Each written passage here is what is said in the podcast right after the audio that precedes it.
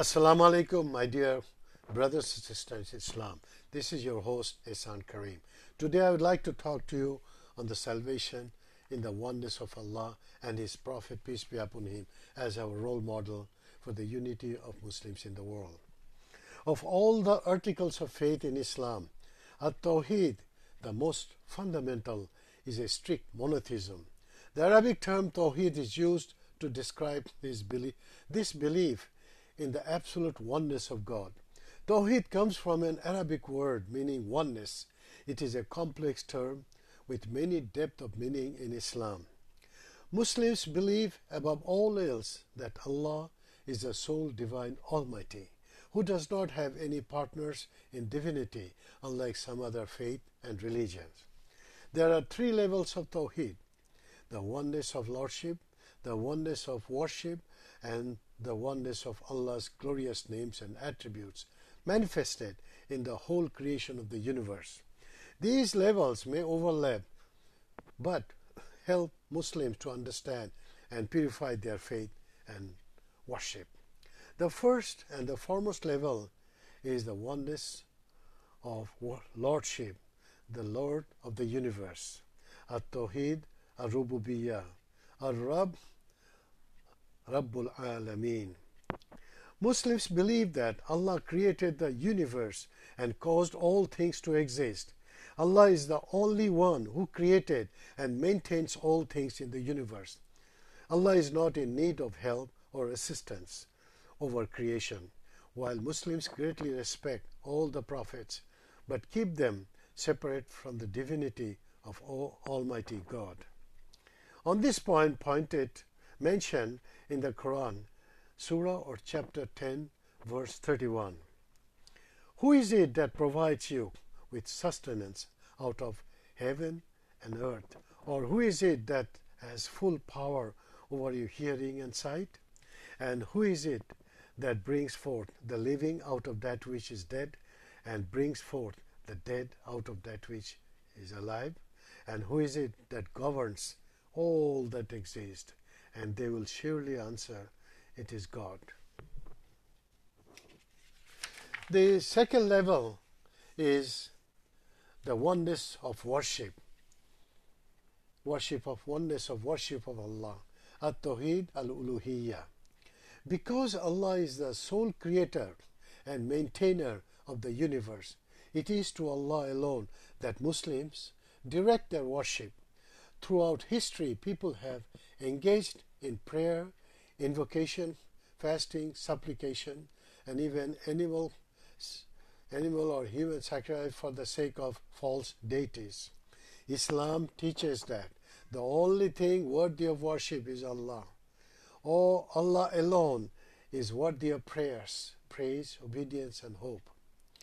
Anytime any Muslim invokes any, anyone or anything else for, for the sake of for asking for help in prayer, they are inadvertently moving away from Tawheed al-Uluhiyyah, slipping into shirk, the practice of worship false god or idolatry beside Allah.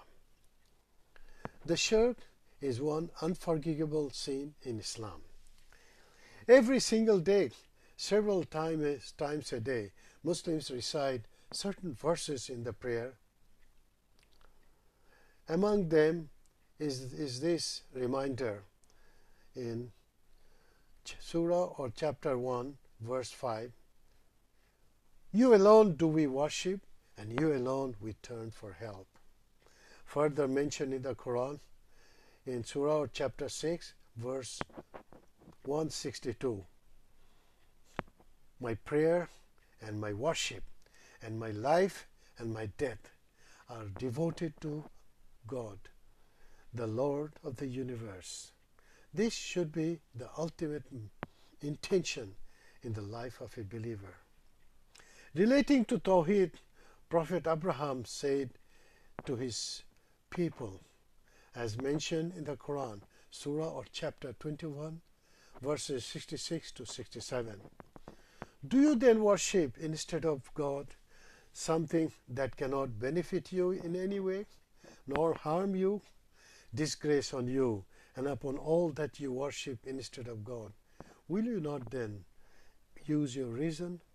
The Quran specifically warns about those who claim that they worship Allah when they are really seeking help from intermediary intermediaries or intercessors.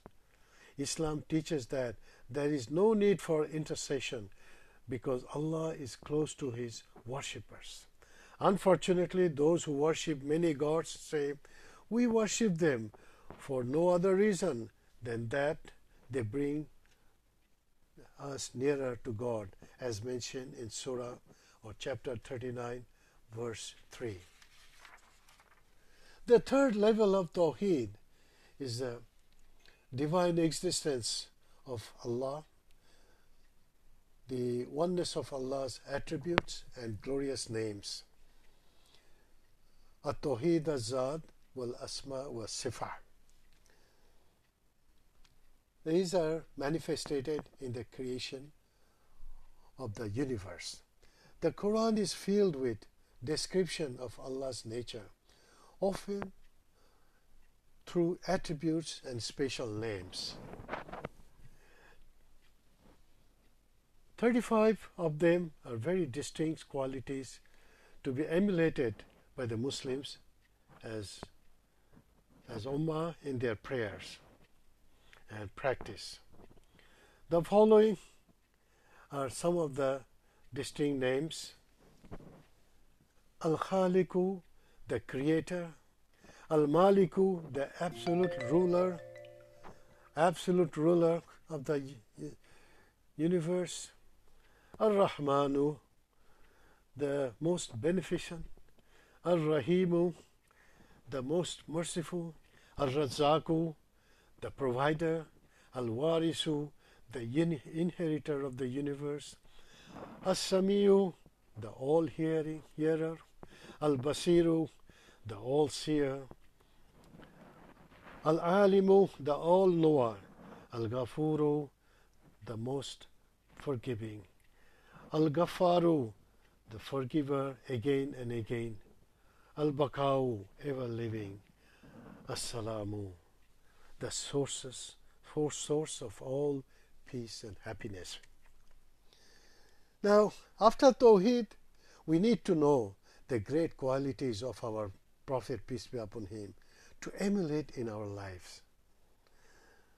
The, uh, our beloved Prophet Muhammad, peace be upon him, the messenger of God, the greatest man as the, the prophet of mercy, the prophet of love and compassion, the prophet of humanity, the prophet of the state leader as the state leader of a multicultural societies, the founder of social justice, the founder of harmony and co- cooperation, the founder of state unity and peace, the founder of civilization, the best philanthropist, the most honest and reliable man, the founder of brotherhood and neighborhood, the teacher of mankind, the role model for political leaders, the role model of social reformers, the founder of economic justice, the most loving husband, the, the most ideal father, the most caring